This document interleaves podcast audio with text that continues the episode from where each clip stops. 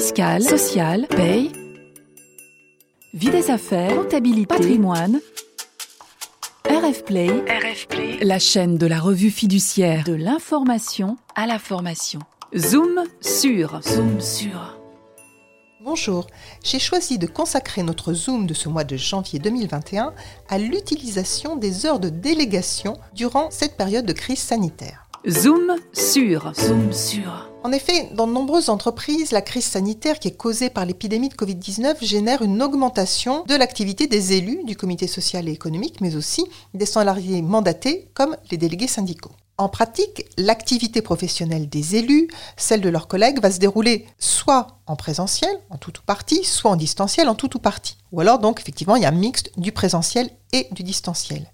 Ce qui fait que concrètement, pour ces élus, pour ces délégués syndicaux, mener à bien l'émission de leur mandat se complique puisqu'ils vont parfois devoir la mener à distance ou parfois, même si eux sont en présentiel, devoir mener ces missions en étant en relation avec des salariés, des collègues qui, eux, sont à distance. Alors, on va se centrer aujourd'hui sur l'utilisation pratique des heures de délégation des élus sur cette période particulière et pour ce faire, nous allons répondre à deux questions. La première question qui se pose, c'est le volume du crédit d'heure qui est alloué aux élus pendant une crise sanitaire. On le sait, les élus titulaires du CSE ont un crédit d'heure de délégation qui est prévu par le Code du travail ou parfois par le protocole préélectoral. Ils ont le droit, ces élus, de dépasser leur nombre d'heures en cas de circonstances exceptionnelles. Mais pratiquement, la question qui se pose, c'est est-ce qu'on peut considérer que la crise du Covid-19 relève des circonstances exceptionnelles? Qu'est-ce qu'on appelle une circonstance exceptionnelle par rapport aux heures de délégation. Alors, les juges, dans le passé, ont donné une définition de ces circonstances exceptionnelles.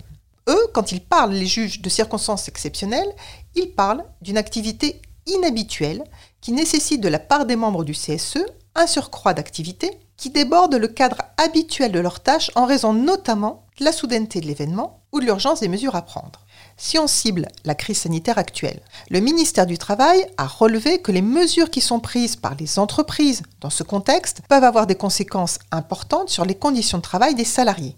Et en conséquence, les salariés peuvent avoir de nombreuses questions qu'ils souhaitent poser à leurs élus ou à leurs délégués syndicaux. Et ce surcroît de questions, ce surcroît de sollicitations des représentants du personnel peut nécessiter qu'ils consacrent plus de temps à leur mandat. Donc, pour le ministère, cette situation peut constituer une circonstance exceptionnelle qui justifie le dépassement, évidemment dans des proportions raisonnables, des crédits d'heures de délégation par les élus du CSE ou par les salariés mandatés. On a donc la position des juges qui ont défini les circonstances exceptionnelles, on a la position du ministère.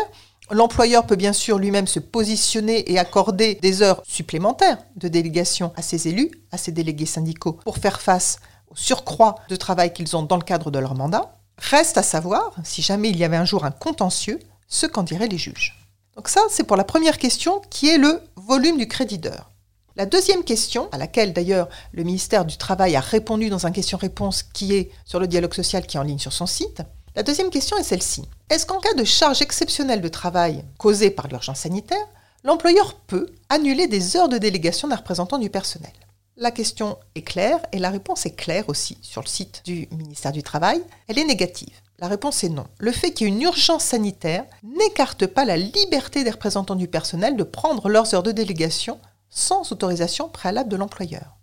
Alors, le ministère du Travail précise quand même que, comme d'habitude d'ailleurs, le représentant du personnel va informer son employeur suffisamment à l'avance avant de prendre ses heures et qu'il va lui indiquer son heure de départ, mais également son heure de retour estimée. L'idée, c'est quoi? Bah, L'idée, c'est d'assurer la bonne marche de l'entreprise et puis de comptabiliser les heures de délégation prises. Alors, si on est dans une entreprise où il y a des bons de délégation, la crise sanitaire ne fait pas obstacle au fait qu'on puisse continuer l'utilisation des bons de délégation.